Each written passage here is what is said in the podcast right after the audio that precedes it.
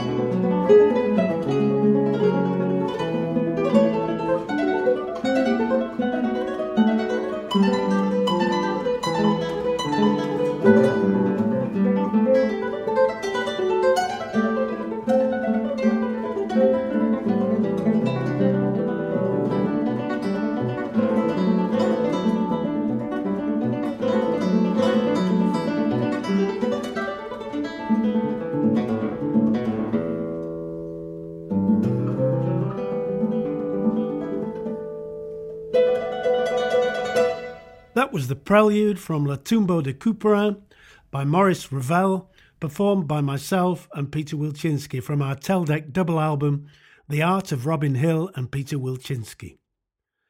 Well, I recorded many albums with Peter and they weren't all classical. After all, we did have to eat occasionally.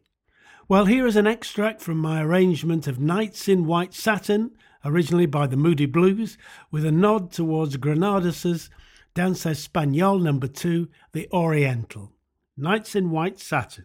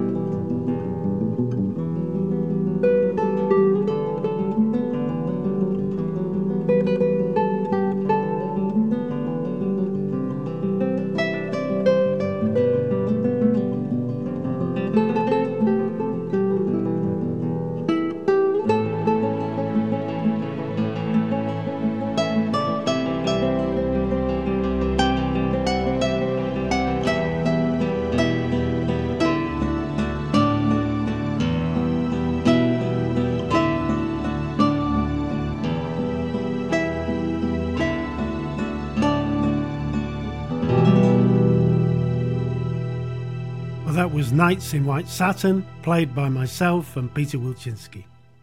The final piece is from my album Retroglider, recorded just a few months ago. This is a calm, laid back track, which is very simple but is proving to be one of the most popular tracks on the album.